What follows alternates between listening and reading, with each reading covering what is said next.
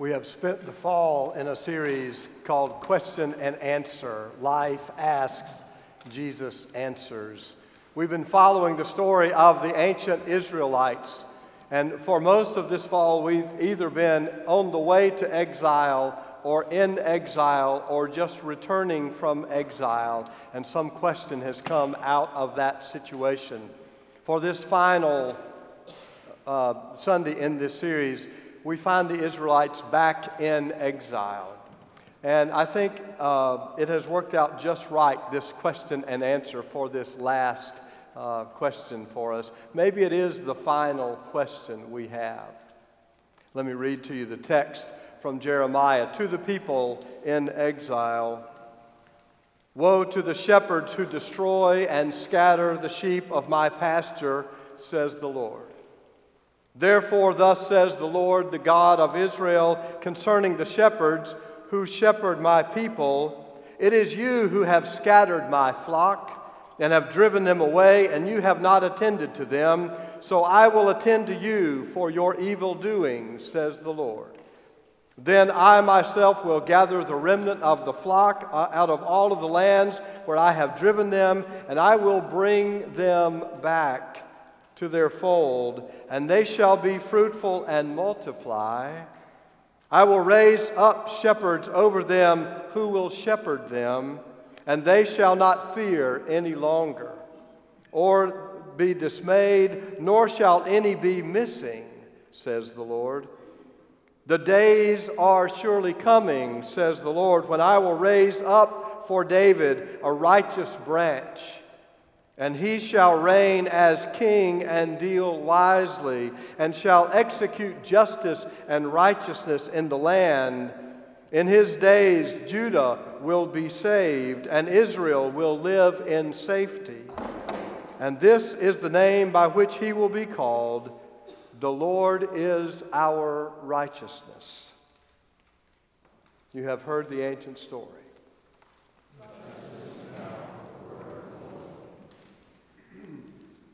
Where were you 50 years ago this past Friday at 12:30 p.m.? It would be 45 more days before I would be born but most of you who have crossed that half century mark can tell me exactly where you were the day John F. Kennedy was assassinated in Dallas, Texas. It was the kind of tragic day that marks individual lives and sets the trajectory of a nation. Amid the flurry of feature stories in this week's anniversary of that tragic event, one report tied the death of JFK to the eventual direction of that whole turbulent decade of the 60s. The years of my early childhood were marked in our nation by the double edged sword of freedom. There were manifestations of maturing liberation and needed correction for this country, but there were also distortions of unhealthy excess. The years produced equality for women and minorities, but that time also saw Americans gathered at a graveside listening to a eulogy for a once revered institution called authority. One critical assessment of JFK's leadership called it a model of idealistic utopianism and when a bullet from the sixth floor of the Texas School Book Depository destroyed Camelot, the disillusionment that death often brings also cost us our ability to trust. How could one man so easily kill our president? Maybe it had to be a larger conspiracy. Amazing how strong that those theories still are. And if our government was helpless to stop that, what could it be trusted to provide? After generations of shameful injustice culminated in a tumultuous movement for civil rights, what little innocence remained in this country was lost in the dense jungles of Vietnam. The words question authority came to define us. Our current political malaise and the decline of the U.S. church may be the sad legacy of this loss. Our whole country acting out with the dysfunctional temperament of an adult child of an alcoholic. Trust? Why trust? Trust how? Trust whom? Six centuries before Christ, who could have blamed the Israelites for being just as skeptical? The legacy of the great King David had been squandered, and both resulting kingdoms of Israel had fallen to foreign invaders. The people of Judah were now in exile, being taunted with thoughts of their beloved home by heartless captors. And to add insult to this injury, their own prophets continued to speak words of hope. It is the ongoing challenge of religion. How do you offer hope without it sounding like just another hollow promise? pie in the sky by and by. The days are surely coming. They're coming. They're about to be here, says the Lord, when I will raise up for David a righteous branch, and he will reign, you know, when he comes. He will reign and deal as king wisely and shall execute justice and righteousness in the land you know, the days are coming. Yeah, right. Heard that promise before, haven't we? How could anyone trust a word like that in a day like this? So, what about you? Are you trusting and hopeful? Or are you world weary by past promises and too many hopes unfulfilled? Do hymns and sermons, all the glorious words of the church, inspire and uplift you, or do you just roll your eyes and sigh one more time? And I wonder if trust and trustworthiness are not deeply connected is our ability to trust one another and God intrinsically tied to the integrity of our own living. In other words, do we have to be trustworthy to trust? Or do we have to trust to be trustworthy?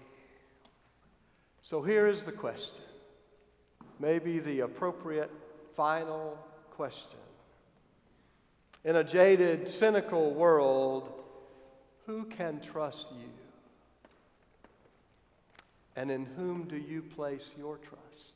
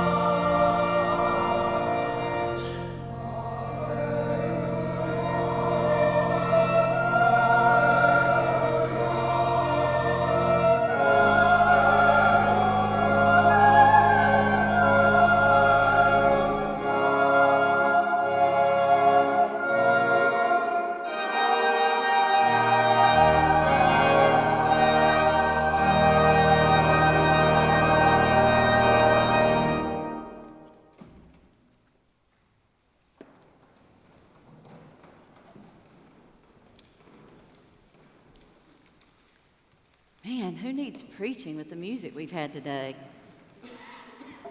But you're going to get it anyway.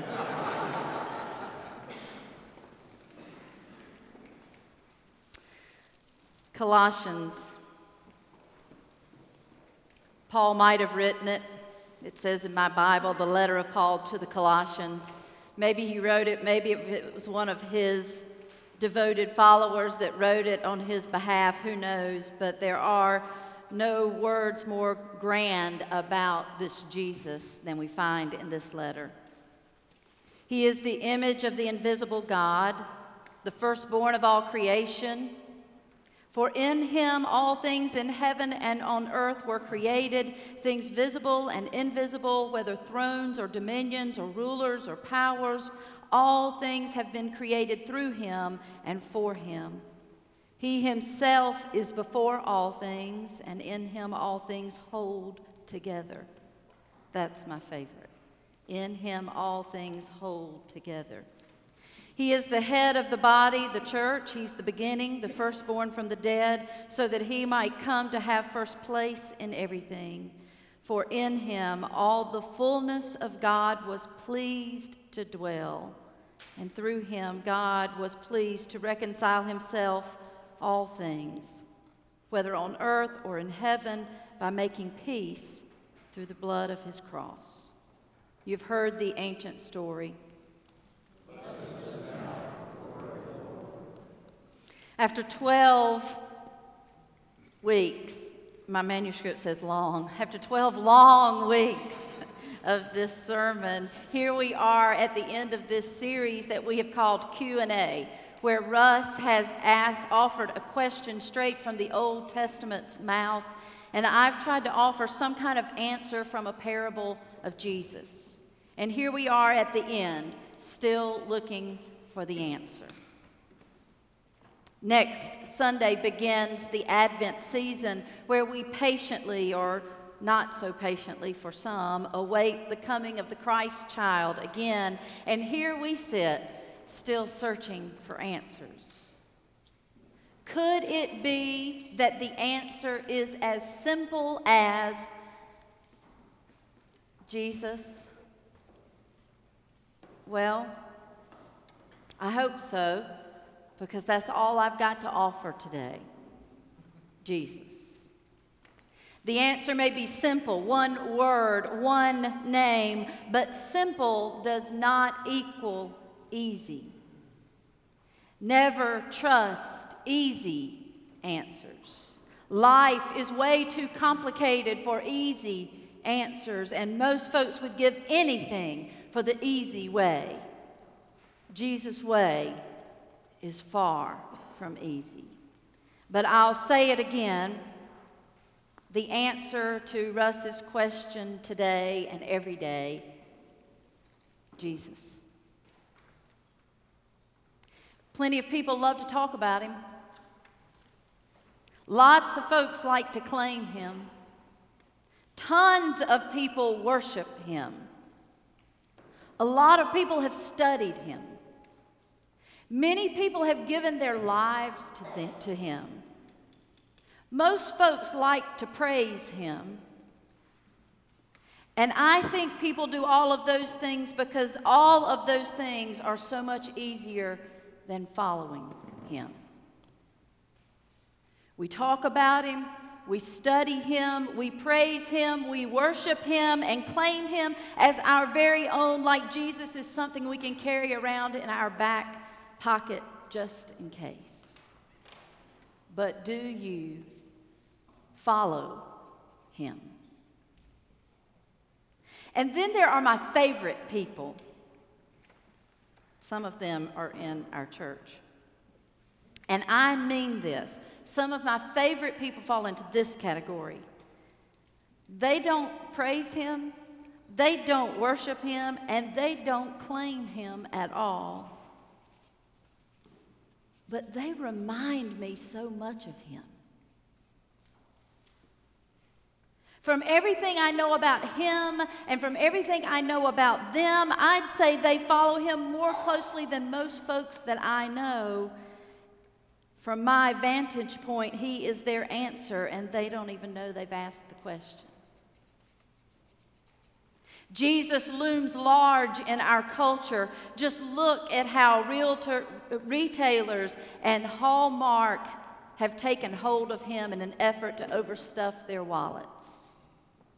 I'm sure he would have none of that. Perhaps that Jesus could stand to be minimized a bit as we seek to discover his life, his teachings, his healings, his bent towards the poor, his compassion, his truth, his peace, his way. If he is our answer, what was the question again? Whom shall we trust? I'll tell you how it happened for one of my favorite writers. Anne Lamott was raised an atheist by parents who considered themselves too sophisticated to be religious and who equated Christianity with belief in extraterrestrials. And then, as an adult, in 1984, God used tiny St. Andrew Presbyterian Church in California to turn Anne Lamott's life around. She was 30 years old, living on a houseboat, trying to write in the daytime and drinking herself into oblivion at night. On Sunday mornings, when she was hung over or coming down off of a cocaine binge, she would wander over to the local flea market. One Sunday, she noticed gospel music coming from a church across the street. St. Andrew Presbyterian. She said, I began stopping in at St. Andrew from time to time, standing in the doorway to listen to the songs. The sanctuary was drab and run down, but it had a congregation of 30 people or so radiating kindness and warmth. Oh, I want to be that church. Radiating kindness and warmth. The sermons were usually all about social injustice and Jesus, which would be enough to send me running back to the sanctuary of the flea market, she said. Drinking and pills helped dull the pain. One night, lying in the darkness of her drab houseboat, she said, I became aware of someone with me, hunkered down in the corner. She knew it was Jesus. She turned on a light to look and see if anybody was there. She didn't see anybody, but she knew it was Jesus. I felt him sitting there on his haunches in the corner of my sleeping loft, watching me with patience and love. For the next few days, she sensed Jesus following her everywhere like a little cat, she says. Finally, in the dark of one night, she writes, I took a deep breath and I said out loud, the sentence begins with an expletive. If you've read her, I'll skip that one. I quit. All right. Come on in. And with that moment, her life was turned around. She did not become immediately sober. It would take about a year for that. But that's her story, and it is such a good one. Her answer came to her like a cat that would not leave her alone. She resisted until she could resist no longer. That's her story. And it's a great one.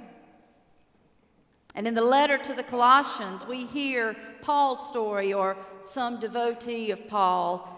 And it's a good story, one of the strongest declarations of faith in this one who claims and holds power over us. Other people's stories are great too. Frederick Buechner says that there really are two Jesuses the one who was, and this is what he says about that Jesus. The Jesus who was, was a fathomless, elusive, unpredictable, haunting, and finally unknowable figure who moves through homely landscapes of the synoptics and the twilight dreamscapes of John like a figure in an old newsreel. And then Buechner says there is the Jesus who is, who is the one whom we search for even when we do not know that we are searching, and hide from even when we do not know that we are hiding. You know the last words of the Bible, don't you? Come, Lord Jesus. That's the way the Bible ends. As the one who comes to us, we know him most truly. The one who is constantly coming to us. Do you trust anyone?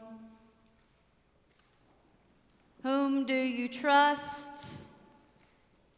Lamott has her story, Buechner has his, Paul has his, but it's not my story. And until his story is mine and I know how to tell it, it really doesn't matter much. So, in this season of Thanksgiving, let me say, I am thankful for Jesus. I'm thankful for parents who introduced Jesus to me at church by taking me there all the time, even when I did not want to go. I am thankful for a church that raised me on his stories and taught me what it meant for Jesus to live in my heart. I'm thankful to have met a man that was interested in far more than any surface level understanding of Jesus, who has caused me to think and scratch my head and make me uncomfortable with some of the things that I learned early on. He makes you scratch your head too, I know. I'm thankful for professors that challenged me to dig deeper about who Jesus was and who Jesus is. I'm thankful for friends in every church along the way that I have served who have modeled his life for me. I'm thankful in for colleagues all over the country who help me every single Saturday night to write whatever I bring to you about Jesus. And they help me understand what it means to be followers of his way. I'm thankful for this particular church who helps me to live out my calling to preach and teach and minister in his name, and who has baptized my sons when they said that they too wanted to follow him. I've been thinking a lot about Jesus this week. This morning on the way to church, I found myself humming, and then, well, I couldn't help myself. I just started singing it right out loud. Give me Jesus, give me Jesus. You can have all this world. Give me Jesus. May it be so. Amen.